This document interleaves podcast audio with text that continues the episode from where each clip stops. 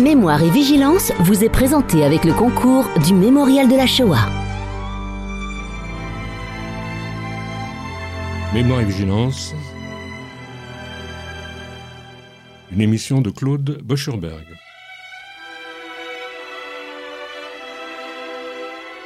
Chers amis, bonsoir. Avant de laisser la parole à mes invités ce soir pour une émission exceptionnelle, Père et fils, Joseph et Alexandre Finkelstein, en mémoire de leur mère et grand-mère, Genia Finkelstein, rescapés du ghetto de Varsovie, je voudrais vous faire part de quelques informations concernant les activités de la mémoire comme d'habitude.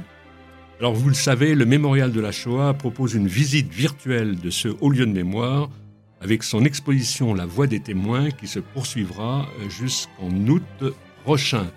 Il faut savoir également que le Yom sera capté en direct depuis la crypte sans public, sauf les lecteurs qui viendront lire. Il y aura, nous l'expliquera François Elbrun, vice-président du mémorial, entre 9 et 12 lecteurs par convoi, et ce à partir du mercredi 7 avril à 19h jusqu'au 8 avril en fin de journée, avec Kaddish final en présentiel avec plusieurs rabbins. Et cette année, la lecture se fera à partir du mémorial des déportés juifs de France de Serge Klarsfeld, en partant du convoi 6, donc parti le 17 juillet 1942 pour Auschwitz, et euh, jusqu'au convoi 37, parti le 25 septembre 1942. Pour toutes informations, vous, pouvez joindre le 01 42 77 44 72 et également euh, en cliquant mémorialdelashoah.org. Une annonce à rappeler également, celle du 11 avril, puisque le 11 avril à 14h à l'auditorium du Mémorial de la Shoah, Paulette Angèle Rosenberg, Irena Milewska et Albert Lamantovitch seront invités à présenter des ouvrages, leurs ouvrages respectifs, et j'aurai l'honneur d'animer ces rencontres avec ces témoins. Après nous, donc à 16h30, seront présenté, animé par Philippe Veil, les ouvrages de Hans Kallmann et Elisabeth Sanluc en présence de euh, Claire Monaco. Alors si le miracle est là, normalement je devrais avoir euh, François Elbron donc euh, en ligne. Bonsoir François. Bonsoir Claude. En cette semaine de Pessard, tous les miracles sont possibles. Pardon? En cette semaine de Pessard, tous les miracles sont possibles. Tous les miracles, bien sûr, sont possibles, bien sûr. Alors cette année, c'est une année encore euh, particulière hein, pour, le, pour le Yom HaShoah, puisque en fait, je viens de l'annoncer, ça va se faire encore une fois sans public, enfin avec un public restreint. Comment ça, comment, comment c'est prévu alors au fond? Tout à fait, Claude. Déjà l'année dernière, comme vous en rappelez, nous avions dû, euh, dans la précipitation, organiser un Yom HaShoah à distance où nous avions repris les bandes vidéo des commémorations précédentes et des lectures précédentes. Cette année, nous avons eu un peu plus de temps nous espérions pouvoir ouvrir au public, mais il y a un mois, on s'est rendu compte que ce serait impossible. Donc nous avons décidé de construire une cérémonie qui garde l'empreinte, l'émotion de la présence des lecteurs, mais qui ne permet pas l'accès du public pour des raisons de sécurité sanitaire évidentes. Donc la lecture va commencer, comme vous l'avez dit, mercredi de la semaine prochaine, le 7 avril à 19h, jusqu'au jeudi 8 avril 19h. Euh, de, le 7 avril à 19h jusqu'à 23h, il y aura des lecteurs présents physiquement dans la crypte. par convoi, pour des raisons sanitaires, il n'y aura que 9 à 12 lecteurs pour chaque convoi et il y aura trois pupitres.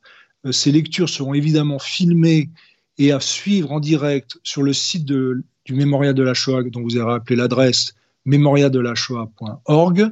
Et pour ceux d'entre vous qui ont Facebook, sur la page Facebook du mémorial, vous pouvez suivre en direct cette lecture. Donc, lecture en présence des lecteurs en direct de la crypte de 19h à 23h le mercredi soir.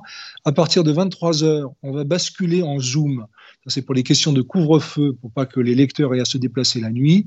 Et de 23h à 8h du matin, les lecteurs, convoi par convoi, liront de chez eux les noms et souvent les noms de, des membres de leur famille dans ces convois. Et nous aurons au milieu de la nuit les mouvements de jeunesse qui participeront à cette lecture. L'avantage du Zoom, l'avantage du Zoom permet aussi de faire venir des gens à travers toute la France et même depuis l'étranger, ce qui évidemment est plus compliqué quand on le fait sur le site du mémorial.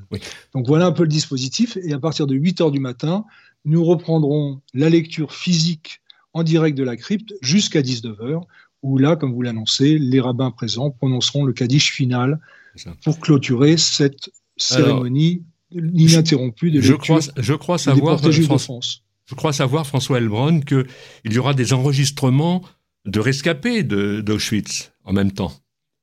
Alors, euh, la cérémonie se, conduira comme un peu les autres fois, c'est-à-dire que je prononcerai le discours introductif euh, présent physiquement.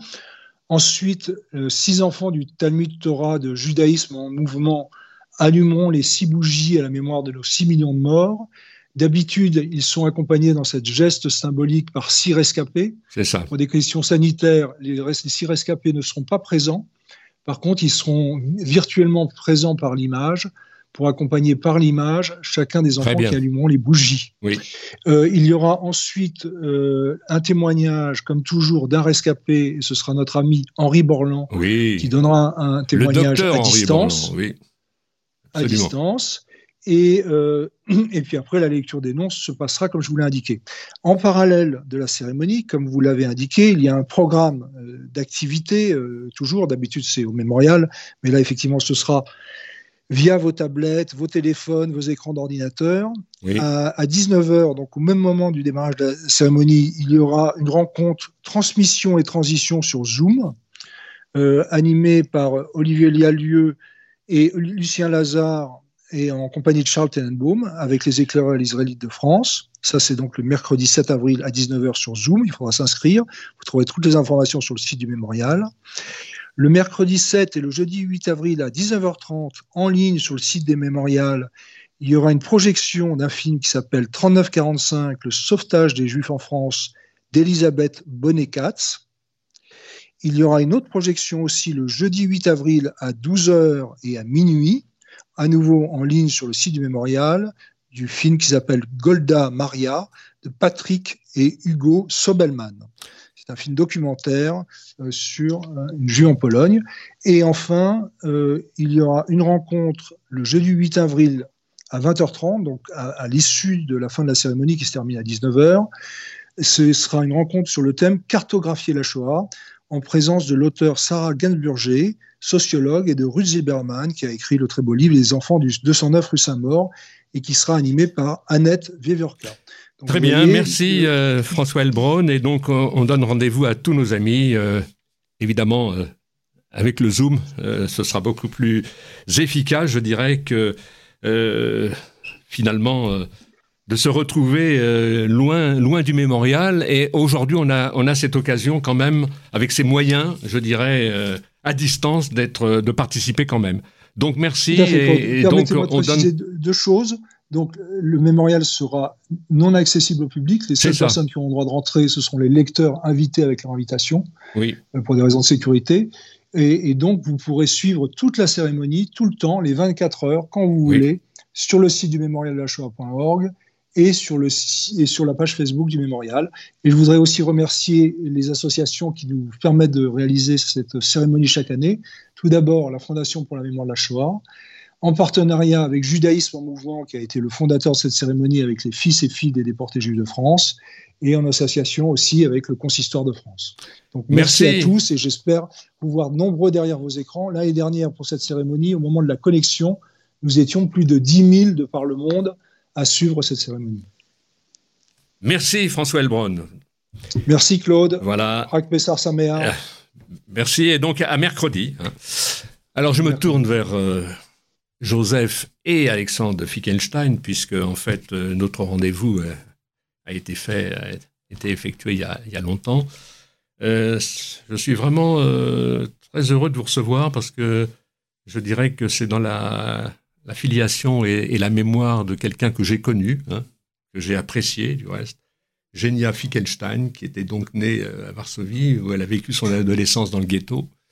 Et peut-être pour donner le tempo, je vous propose, parce que en fait, figurez-vous que j'ai euh, donc euh, son, son ouvrage, hein, euh, qu'elle avait publié il y, a, quelques années, 45 ans après. ça s'appelle Le cri du ghetto. Hein. Euh, elle me l'avait dédicacé. Et j'avais retenu ce poème parce que, en fait, euh, je dirais qu'il est très parlant par rapport à ce qu'elle a connu. Ça s'appelle Survivre. Nous étions peu nombreux, cachés dans des bunkers. En attendant notre fin, elle était très proche. Elle faisait de grands pas. Malgré ma détresse, je pensais à la survie parfois. Un jour, comme un petit chat, je suis sorti du bunker pour m'accorder une journée de trêve. Sur le toit, je suis monté pour voir si vraiment le monde s'était arrêté d'exister. Je voulais voir de mes propres yeux si le soleil existait, si la neige fondait, ou si c'était la fin du monde entier. Et je vis le soleil qui brillait, brillait tellement fort comme en été, malgré la neige qui fondait, fondait. Nous étions à la fin du mois de mars, avant les grandes manœuvres, la solution finale. Et le soleil a réchauffé mon corps, et j'ai voulu croire à la survie grâce à lui, au ciel, fait les miracles des mille et une nuits pour que nous restions en vie. Voilà, c'était tout euh, votre mère et votre grand-mère, euh, une femme qui avait euh, porté à bout de bras, je dirais, la mémoire des victimes du ghetto de Varsovie et en même temps, je dirais, qui, qui était une battante, quoi. Moi, j'ai le souvenir d'une battante. Est-ce qu'on peut revenir, donc, Joseph, sur l'itinéraire de votre mère et de votre père, puisque en fait, l'un et l'autre, bien sûr, sont liés non seulement sur le plan familial, mais sur le plan historique. Oui, bien sûr.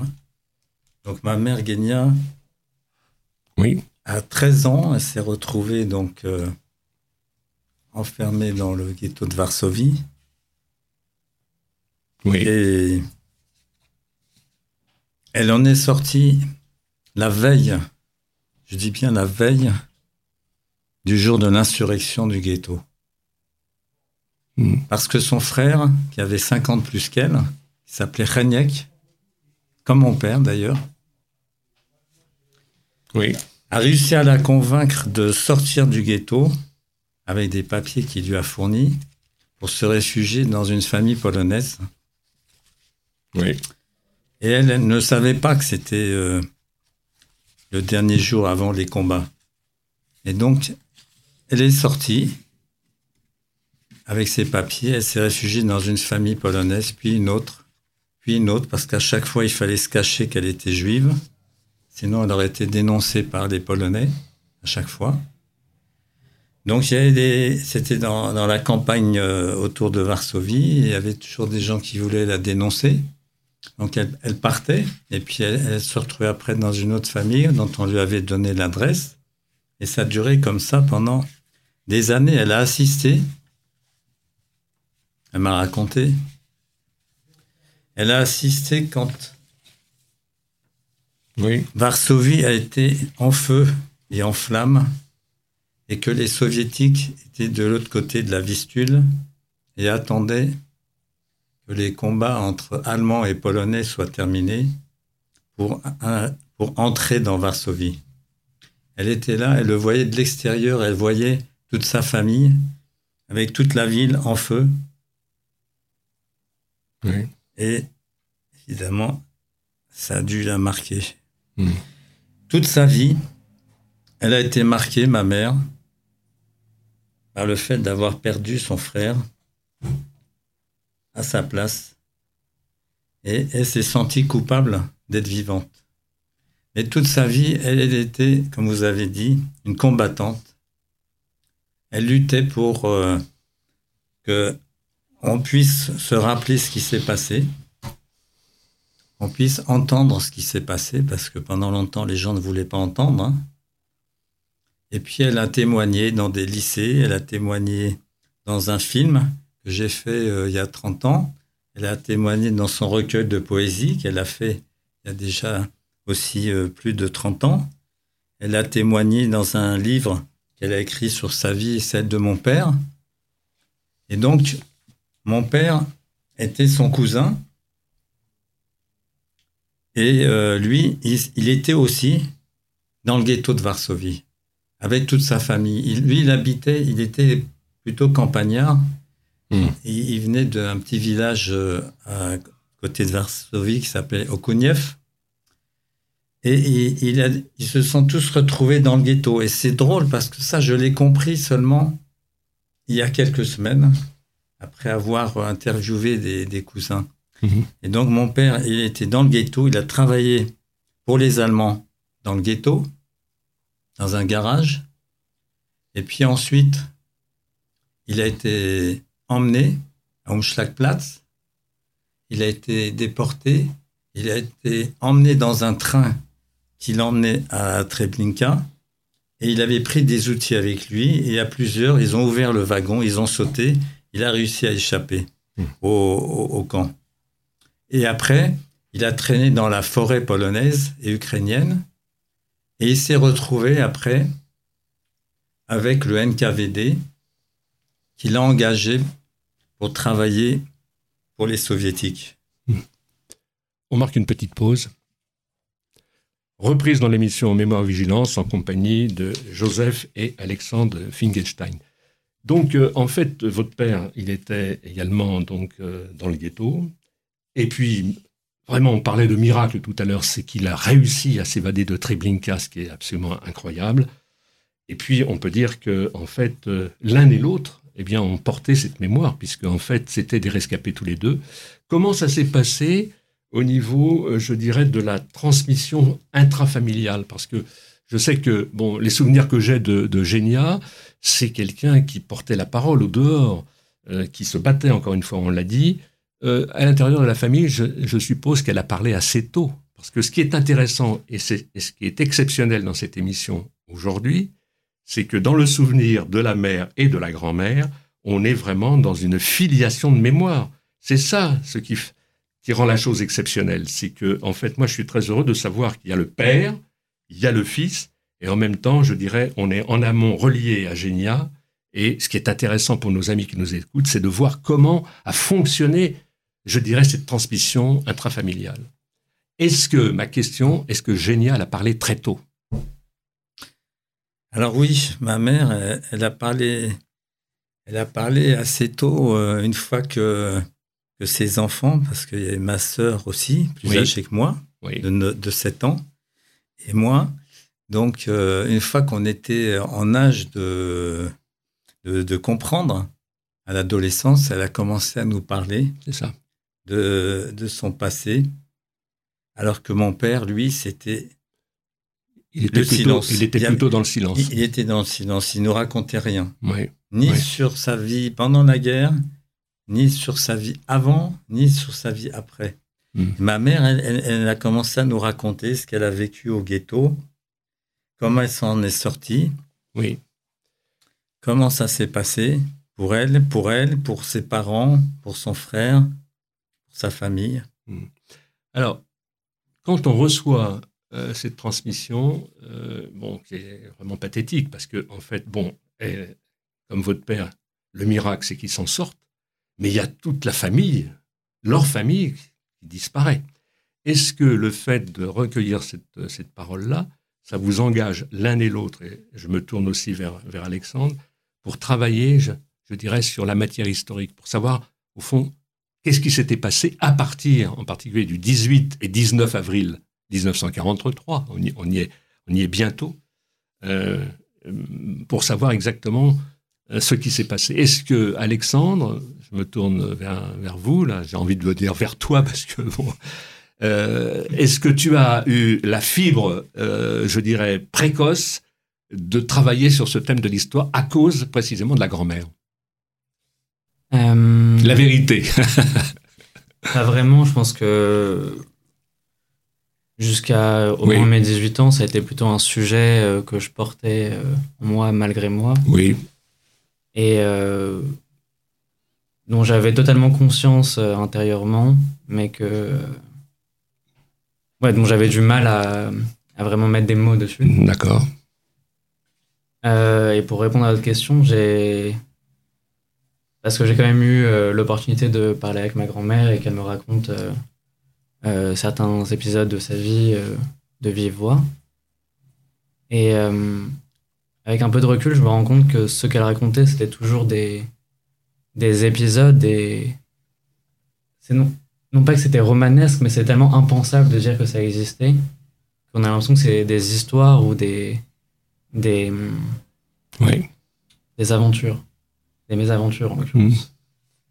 Et euh, on se demande un petit peu qu'est-ce qu'il y a, euh, qu'est-ce qu'il y a autour de tout ça entre ces moments-là, parce que à part une collecte de 10, 12 épisodes, on n'a pas grand-chose euh, sur ce qu'elle a vraiment vécu euh, avant, Mhm. pendant et après la guerre. Oui. Et, euh, et ça, peut-être, il n'y a que l'histoire ou des documents d'archives qui peuvent nous l'apprendre. Mhm. Peut-être des faits plus objectifs. Hmm. Moi, ce que j'entends actuellement, c'est que, bon, euh, Génia, euh, bon, comme toutes les, les mamas et grand-mères juives, hein, euh, elle voulait pas non plus faire une- ce qu'on appelle une donation de souffrance. Il y avait beaucoup de Voilà, pudeur. c'est ça, oui. Donc, euh, je dirais, euh, en fait, on- et ces rescapés, ils sont, comme le dit le psychanalyste Lacan, ils sont dans le mi-dire. C'est-à-dire, on peut pas. C'est difficile de mettre en mots, la- se mettre en adéquation avec ce qu'on a vécu et, et trouver les mots pour le dire. Donc, on va pas, avec son propre petit-fils, je dirais, lui, lui brosser un, tableau qui serait un tableau tellement tragique euh, pour ne pas, euh, je dirais, euh, le, bon, plomber le psychisme, c'est ça. Maintenant, c'est vrai que quand on voit ce qui s'est passé, et Alexandre répond bien, c'est que en fait, ça paraît tellement incroyable ce qui s'est passé pendant cette période que effectivement, je dirais, à la limite, euh, ça dépasse la réalité. L'imagination ne, suit plus quoi. Euh, tout à l'heure, euh, Joseph, vous avez dit, elle a assisté effectivement à la destruction du, du ghetto à la fin, quoi, le ghetto en flammes, quoi. C'est c'est ahurissant, quoi. On imagine un regard halluciné, quoi, de voir une chose pareille, n'est-ce pas? Bien sûr. Et je peux vous dire, par rapport à la transmission, que autant à moi Oui. et à ma sœur, elle nous a raconté des choses Oui. Oui. précises Oui. Et, on- et, Oui. et que je suis traumatisé depuis ma jeunesse, depuis ma jeunesse par, par tout ça, par toute l'histoire familiale. oui. C'est- même plus qu'une obsession, c'est quelque chose de tellement fort en moi, je ne peux pas m'en libérer. Hein, euh, L'histoire de ma famille. Autant elle a voulu préserver le seul petit enfant qu'il y a oui. descendant dans la famille, Alexandre, son seul petit-fils, et elle ne lui a raconté que des quelques histoires euh, qui étaient entendables. Oui. Euh, alors, c'est important ce que vous dites, parce que, bon, c'est vrai que il y a, y a ce lien très très fort, et, je dirais que, bon, euh, Génia, son obsession aussi, euh, pour l'avoir connu, c'était que tout ça ne tombe pas dans l'oubli, donc euh, elle l'a fait autour d'elle. Maintenant, permettez-moi de vous dire, ce qui, en fait, exorcise beaucoup de choses chez vous, parce que je vous connais un peu, et la preuve, c'est que vous êtes accompagné aujourd'hui, il faut quand même le savoir, d'un cadreur, on appelle ça un cadreur, c'est-à-dire quelqu'un qui vous filme. Hmm. Eh bien, euh, vous avez entrepris il y a quelques années de vous porter sur les traces de sa famille et donc de la vôtre. Vous reconstituez une histoire, vous, re- vous renouez un lien, et dans ce sens-là, je dirais, pardonnez-moi de vous le dire, mais d'une certaine manière, ça va gommer, et, et ça gomme un peu le, le traumatisme originel. Parce que si vous n'aviez rien fait, évidemment, là, vous seriez enfermé en vous-même. Or, c'est pas ce qui se passe. C'est-à-dire que le film que vous êtes en train de réaliser depuis des, depuis des années, eh bien, effectivement, euh, c'est, euh, je dirais, c'est un- une sorte de testament pour demain. Et dans ce sens-là, euh, je dirais, c'est quand même important. C'était important à dire. Effectivement, j'ai après la mort de mon père, Oui. quelques années après, j'ai eu envie de partir à la recherche de l'histoire de ma famille parce que j'ai réalisé que je ne savais rien ou très peu sur mon père pendant la guerre. Et donc, euh, je suis parti à la recherche auprès de ma mère et d'autres personnes proches ou moins proches de la famille qui pouvaient me dire qu'est-ce qui s'est passé pour eux et pour ma famille pendant la guerre. J'ai voulu partir donc à la recherche de mes racines et j'y suis arrivé. J'ai interviewé ainsi comme ça 17 personnes, de, de, de personnes qui sont malheureusement aujourd'hui disparues pour la plupart. Et puis après, le film, je ne l'ai jamais terminé. Et aujourd'hui, trois ans après avoir perdu ma mère, Génia, et avec ce confinement qui m'a laissé euh, un espace de temps euh, pour, euh, pour travailler sur cette question-là, eh bien, j'ai repris ce film pour essayer de le terminer cette fois-ci et, et, arriver à parler aussi de la transmission. C'est ce qui était le projet initial, la transmission sur trois générations de ce traumatisme, comment est-ce qu'il est transmis consciemment ou inconsciemment, surtout, par le non-dit surtout, comment finalement j'ai réalisé par exemple que ma mère se sentait coupable d'être vivante par rapport à son frère et que ma sœur et moi on se sentait coupable d'être vivants, ça nous a été transmis, et que j'avais l'impossibilité de, de imaginer avoir des enfants à cause de ça. Et que c'est grâce à ce film, il y a 27 ans, mmh. que j'ai réussi à dépasser ça mmh. et à me décider à avoir des enfants. Mais Joseph, est-ce qu'il y a eu des moments, regardez-moi, est-ce qu'il y a eu des moments où vous avez été assez mal dans votre vie? Parce que il est, il est évident que quand on porte une histoire comme ça et que vraiment eh, ça empêche, je dirais, euh, de persévérer dans l'être, comme on dit. Euh, quelquefois, il faut avoir recours aussi à des entretiens. C'est pas, c'est quelque chose qui peut, qui peut se voir. Est-ce que ça a été votre cas? Est-ce que vous avez été quelquefois tellement mal que il fallait une oreille pour vous entendre? Ou, vous avez réussi, à, vous avez réussi à dépasser ça d'une autre façon? Bien sûr, j'ai eu, euh, oui, j'ai eu à aller voir. voilà des, des personnes qui écoutent, des psychanalystes. C'est ça, c'est ça.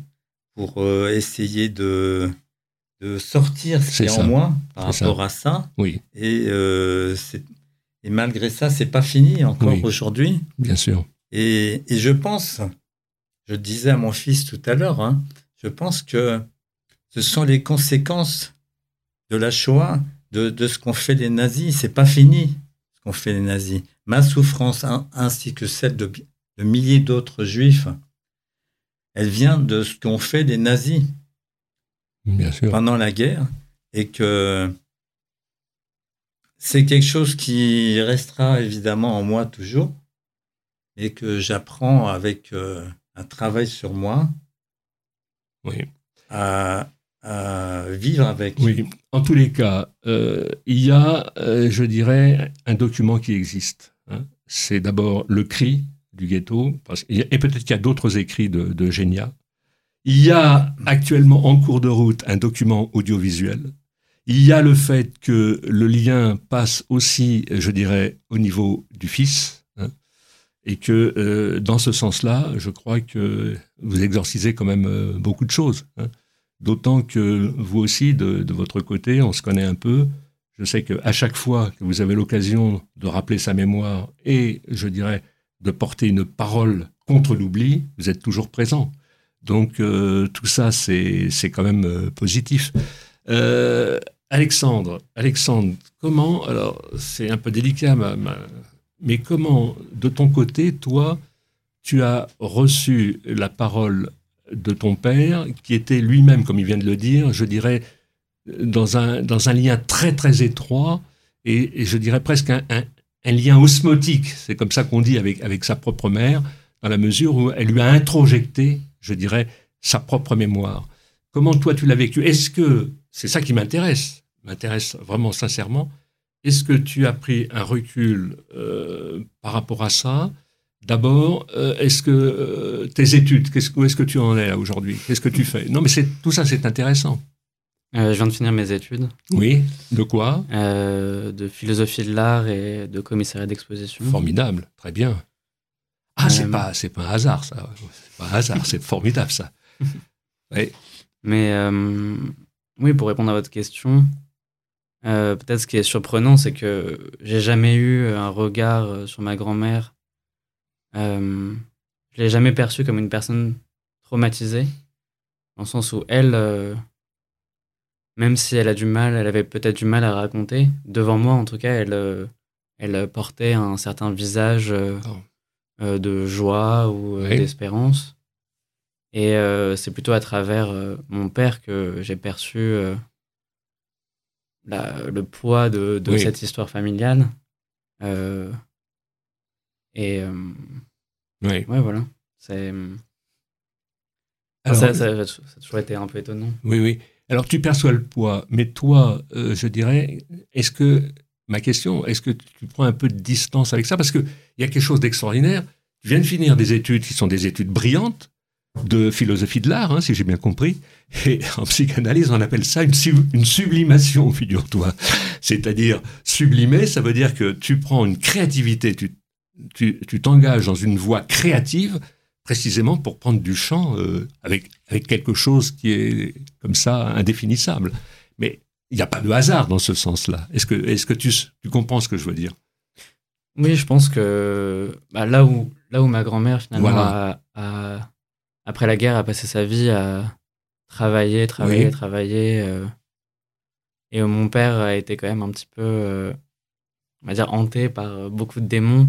J'ai quand même l'impression que les générations passant, euh, personnellement, j'arrive un petit peu à m'extraire de cette histoire sans, sans pour autant l'oublier. Mmh. Mais j'arrive quand même à, à, expérimenter ma vie plus légèrement, plus librement. Oui. Alors, ce qui est extraordinaire, je me, tourne vers, vers, vers papa, hein, vers, Joseph. Moi, ce que j'entends actuellement, c'est que euh, Génia, je vois ça comme ça, elle avait deux visages. Elle avait le visage avec vous et votre sœur, mm. et un autre visage avec Alexandre. Et ce qui retient, c'est une grand-mère qui est une grand-mère gâteau, une grand-mère qui de, soleil. Hein, c'est comme ça que je retiens ses paroles de joie, il a prononcé ce mot-là. Euh, c'est quelque chose que, que, l'on peut voir parce qu'on dit, moi, après avoir entendu beaucoup de rescapés, que le lien avec la troisième génération, avec les petits-enfants, il est vraiment différent qu'avec celui des enfants.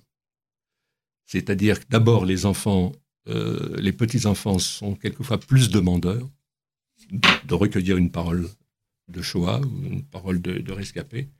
Et ce qui va se passer, je dirais, à la première génération, alors que ce soit dans le non-dit ou que ce soit dans une verbalisation extrême, de toute manière, c'est la première génération qui reçoit véritablement le, nœud, le nœud aigu, si je puis dire, de la chose. Qu'est-ce que vous en pensez? Tout à fait, vous avez entièrement raison. Et, vous avez raison aussi de dire qu'elle avait deux visages, oui. Kenya. Hein. Elle avait le visage de, de la souffrance de ce qu'elle a vécu et, aussi une grande joie et un grand espoir. Et d'ailleurs, elle m'a transmis aussi cette, euh, un peu son testament, je dirais, pour moi, c'est que il y avait, il y a à la fois le plus, plus jamais ça, la peur de, que ça recommence autrement, hein, comme ça peut recommencer comme ça a eu lieu pour les Tutsis, comme ça a lieu aujourd'hui pour les Ouïghours. Pour moi, c'est insupportable. Hein. et à la fois une espérance, une joie avec son engagement pour la liberté et son engagement pour la justice, pas seulement pour euh, un groupe humain, mais pour tous. Mmh, c'est ça. Alors, il y a une image qui me vient, c'est que, euh, et alors je me tourne vers le philosophe, hein, le philosophe de l'art, c'est que au fond, euh, Génial peut être paradigmatique, je dirais, euh, de l'âme juive. Pourquoi? Parce que en fait, on passe du rire aux larmes, ou des larmes au rire. je veux dire, il y a, c'est ça le visage de l'âme juive. C'est que on peut pas être, peut pas être béat et on peut pas être non plus trop de tristesse non plus. Enfin, je veux dire, c'est alors. Mm la chance, parce que c'est quand même une chance aussi, et c'est dans ce sens-là que bien de, des rescapés nous disent, au fond, euh, notre bon, euh, Hitler a voulu éliminer le peuple juif, et puis le peuple juif, il continue, Chaim, hein, euh, Am Israël, Rai. Et donc, en fait, voilà, les descendants sont là, les petits-enfants sont là, les arrière-petits-enfants sont là. Et je dirais que ça, c'est une victoire sur la mort. Et le rire de Génia, la joie de Génia, c'est dans sa proximité avec Alexandre. C'est ça, le, je dirais, l'âme juive aussi. Il y a évidemment les larmes de ce qu'on a perdu et puis de la monstruosité qui a été faite au peuple juif. Bon, ça c'est un fait. Et puis aussi, euh, je dirais, euh, la vie qui a continué après. Comment tu, le philosophe que tu es, toi, euh, Alexandre, qu'est-ce que tu peux nous dire là-dessus? Hmm. Spontanément, parce qu'on n'a rien préparé. c'est encore plus difficile. Hmm, non, vous, vous, avez bien parlé, et c'est vrai que ça correspond, oui. ça correspond bien à une certaine réalité qu'on a vécue. ce que je trouve fort aussi, c'est que que je découvre petit à petit, c'est hum, sa volonté aussi d'écrire, euh, par exemple, de la poésie, euh, que j'ai encore du mal à imaginer parce que c'était euh, avant ma naissance, il me semble. Oui. Mais c'est quand même venu plutôt tard parce qu'elle elle avait déjà 60 ans hmm. quand elle a sorti ce recueil. Et je ne sais pas encore bien comment, comment tout ça s'est fait. Alors, on va improviser quelque chose si vous êtes d'accord. Hein, parce qu'on a, on a ce recueil sous les yeux de chaque côté. Enfin, chacun, je veux dire, mhm. exactement. Euh, je vous propose, alors, le père et puis le fils. Vous allez choisir un, des poèmes de Génia et puis euh, le faire entendre à nos amis qui nous écoutent. Joseph. je vais commencer. Oui. Yom Kippour. J'avais envie de crier. J'étais obligé de me taire. Mes larmes coulaient, et je les essuyais. Crier pour mon père, tué. Ma mère, déportée. Mon frère, tombé au combat dernier. Il fallait me taire. J'avais envie de crier. Je suis devenue mère, j'ai deux enfants, il fallait se taire. Aujourd'hui je crie, je ne veux pas me taire. Je n'ai rien oublié. Ma mémoire me revient. Je veux continuer jusqu'à mes forces dernières. Les Allemands, nazis, Hitler, la guerre, je le répéterai jusqu'au soupir. Soupir dernier. Alexandre, un exercice difficile, évidemment. C'est un poème qui s'appelle Mon royaume. Ma chambre peinte en bleu, comme la couleur du ciel. Les feuilles de papier partout, éparpillées ma lampe de chevet qui m'éclaire, la nuit quand je fais des cauchemars. Écrire, toujours écrire ces tristes souvenirs, l'espoir d'un monde meilleur. Mais quand viendra-t-il le jour où les hommes s'aimeront d'amour et d'amitié? Alors, vous avez été évidemment aux premières loges, si je puis dire, quand euh, Genia Finkelstein donc, a publié ce, recueil. Il y en a eu d'autres aussi, peut-être. Euh, euh, est-ce que vous l'avez senti, euh, Joseph, est-ce que vous l'avez senti apaisé? D'abord de voir, parce que c'est toujours une émotion, quand on voit une publication avec, euh, je dirais, ses propres textes. Elle était comment à ce moment-là? Alors écoutez, je l'ai beaucoup aidé pour, pour faire et corriger ses, poèmes, puisqu'elle n'avait pas eu la chance d'aller dans une école française. Oui. Donc elle, s'est mise à écrire dans les années 80. Et donc je lui ai, je l'ai poussé à faire euh, un recueil de poèmes. et puis donc on a trouvé ensemble un, premier éditeur à compte d'auteur. Et je peux vous dire, elle était très très motivée, très très engagée, très très heureuse de pouvoir euh, écrire ses poèmes. Oui. Et, et, de les éditer. Et il y a un souvenir qui me revient, c'est que quand il y a quelques années seulement, j'ai pu faire, grâce au libraire du mémorial de la Shoah, avoir ce recueil dans la vitrine du mémorial. Elle m'a demandé de prendre une photo et de lui montrer la photo. Magnifique. Que son livre était à côté d'un livre de Kurt Cash. Très bien. Et ça, c'était pour elle. Bah, je pense énorme. que ça, effectivement, c'était quelque chose d'énorme pour elle. Et en même temps, ma femme m'a fait comprendre il y a quelques semaines que ma mère, elle a commencé à être préoccupée par euh, son passé quand elle a commencé à écrire ses poèmes. Donc il y a une ambivalence aussi. Oui. Vous voyez? Mais c'est pas étonnant parce que euh, l'écriture fait plonger en soi-même pour restituer les souvenirs. C'est à la fois heureux de le coucher sur le papier, mais c'est en même temps, c'est en même temps douloureux. Moi, il y a un, poème là, euh, je, je, le trouve à la page 31. Je m'arrête dessus parce que figurez-vous, et tout à l'heure, en début de l'émission, quand je parlais d'elle en disant c'est une battante, il faut pas oublier, dans les années 70-80, eh bien, on se battait euh, pour la libération des Juifs d'Urs. Et je me souviens avec mes amis, euh, les Wojakowski, euh, Georges et Sarah Wojakowski et Michel Polinowski, nous avions monté à ce moment-là une association, les Amis d'Ida Noudel. Et voilà, je tombe sur ce poème, et pour lui rendre hommage, comme une sœur de combat, je vais lire son poème. Ida Noudel, Ida Noudel, tu ne seras plus seule maintenant dans ton combat. Tu as des milliers de sœurs et des frères qui luttent pour toi. Ta souffrance, ta détresse feront appel dans le monde. Courage, encore un peu et tu verras s'ouvrir la porte de la liberté. Nous t'accueillerons, tu tomberas dans nos bras en joie. Tu rencontreras enfin le pays qui le tien, qui t'attend depuis 2000 ans. Elle, elle s'était pas trompée, puisque Ida Noudel a réussi à franchir le rideau de fer et elle s'est retrouvée après euh, en, Israël. Donc, euh, euh Génia, c'était, c'était aussi, je dirais, quelqu'un qui était euh, tourné vers le présent et vers l'avenir pour, je dirais, pour aider le peuple juif à se libérer aussi. Hein. c'est, est-ce que tu, connaissais cet épisode de, la libération des Juifs durs, Alexandre? Non, je ne connaissais pas du tout. Ah, alors tu vois, on apprend des choses dans cette émission quand même. voilà. Mais ça me fait penser à un autre poème euh, dans son recueil. Oui. Où, euh, je sais pas, pas forcément pour le lire, mais où elle parle euh, du fait que cette, cette histoire. oui. Enfin, en gros, la solution finale a été pensée dans un pays des, qui était considéré comme un pays des Lumières, avec Goethe, Nietzsche, Mozart, Beethoven, et que tout ça s'est passé dans ce pays-là. Et vous disiez Plutôt que, bien sûr, cette histoire, elle est inconcevable, elle est incroyable. Et il y a pour moi une ambivalence entre le fait que, que c'est monstrueux et à la fois c'est humain. Ce qui s'est passé, c'est des humains qui ont, qui, ont, qui ont détruit et qui ont, qui ont massacré.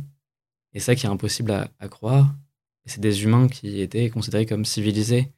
Comme aujourd'hui, euh, on, se croit euh, très civilisé en France, etc. Mais ce risque est toujours là. C'est... Oui, oui. C'est très juste ce que tu dis.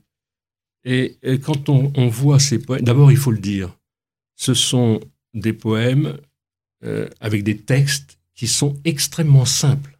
Il n'y a pas une recherche sophistiquée. Mmh. C'est quelqu'un qui écrit avec son cœur, avec ses tripes. Euh, donc on, on, ne trouvera aucun artifice. Et en quelques 50 pages, eh bien, je dirais qu'on balaye euh, tout un pan d'histoire. Et comme vient de le dire aussi euh, Alexandre, c'est-à-dire qu'en en fait, il y a des références au paradoxe que l'on peut trouver entre une civilisation qui peut être au top et puis qui peut se montrer barbare. C'est ça qu'elle évoque aussi. Hein. et puis l'humanité, l'humanité qui est dans ces poèmes, l'humanité. Hein. Oui. moi, ça me fait penser à quelque chose qui est très d'actualité. Oui. Hein. Euh, la France, tu disais. La France qui est un pays de grande culture. Grande culture euh, depuis des siècles. Et qui a une grande responsabilité dans le génocide des Tutsis de 93-94. Hmm. C'est pas la France qui l'a fait. Mais il y a une grande responsabilité qu'on commence à peine maintenant à, connaître un petit peu avec la commission d'historiens qui vient, qui vient d'en parler. Pour rester dans le tempo de, je dirais, euh, euh, ici, euh, il y a déjà aussi une responsabilité antérieure. Ben, c'est celle, je dirais, d'octobre 1940, avec le fait que, dès le 24 octobre 1940, Pétain va serrer la main d'Hitler et on va rentrer dans l'alliance avec l'Allemagne nazie. Et vous le savez, en 1995, quand Chirac, au Veldiv, va reconnaître l'implication de la France de Vichy, là, à ce moment-là, c'est vrai que là, on bascule dans, dans une reconnaissance qui est celle de la vérité. Donc, il a fallu du temps. Euh, ce il a fallu du temps. Il a fallu du temps. Ben oui, mais il a fallu se battre. Et se battre, euh, là, évidemment, chapeau, je dirais, euh, évidemment aux associations de déportés, mais surtout aussi au fait que les Klarsfeld et les fils et filles des, déportés juifs de France euh, ont œuvré de manière à ce que, en fait, ce soit un travail de mémoire et de justice qui aille jusqu'à cette, cette reconnaissance-là. Ce que je veux dire, c'est que ce qu'a noté euh, Alexandre, euh, c'est que, en fait, dans ce déploiement de l'histoire, il y a évidemment des, des contrastes, parce qu'en en fait, on voit des personnes qui, au départ, pouvaient être insoupçonnables et qui, et qui ont servi les assassins. Je veux dire, euh, quand on voit que euh, le basculement, par exemple, euh, dans la France de Vichy, ça a été dû aussi à des hommes de gauche, qui étaient même des progressistes, et qui sont devenus de purs de, de, collabos des nazis. voilà, c'est ça l'histoire. Hein, c'est ça. Et peut-être pour revenir à Génia, moi, ce que je trouve dans, ces, dans, ces, dans son petit recueil, c'est qu'il y a comme ça des, des éclats qui donnent à penser, quoi qui donne à penser et à la fois sur l'histoire, sur la barbarie, mais aussi sur l'humanité. Parce que c'est, il y a, y a, aussi, euh, je dirais, des appels à, à l'optimisme, des appels à l'histoire. C'est ça, ce qui est important pour moi. Oui. C'est que ma mère, elle se battait. Oui. oui. Pour l'avenir des Juifs. C'est ça. Mais aussi pour l'humanité. Oui. Pour qu'on n'oublie pas ce qui s'est passé pour les Juifs, mais aussi pour qu'il n'y ait plus jamais ça pour tout le monde, pour, sur toute la Terre. Parce que Varsovie, Auschwitz, c'est pas seulement une tragédie pour les Juifs, c'est une tragédie pour toute l'humanité. Ouais. Voilà, c'est. Alors, est-ce que la parole de papa, tu l'as bien entendu? Mais je crois que c'est bien passé avec, euh, avec, avec Alexandre, en tous les cas. Alors, donc, euh, pour terminer aussi sur, euh, sur un appel pour demain, donc, tu as tout terminé tes études. Alors, tu te destines à, faire, au fond, quoi, un, un enseignant peut-être? Non, euh, finalement, en fait, euh, bah, toutes, ces, toutes, ces, études m'ont beaucoup apporté. Oui. Mais enfin, moi-même, j'ai toujours eu envie d'écrire ou de créer des choses. Bon, alors on te reverra. On te reverra dans cette émission hein, pour, pour, un texte. Très certainement, en tous les cas, il faut me faire une promesse. C'est que quand le film sera réalisé, on se retrouvera pour en parler ici à cette antenne. merci Joseph, merci Alexandre Fingelstein, chers amis, à mercredi prochain. Mémoire et vigilance vous a été présenté avec le concours du Mémorial de la Shoah.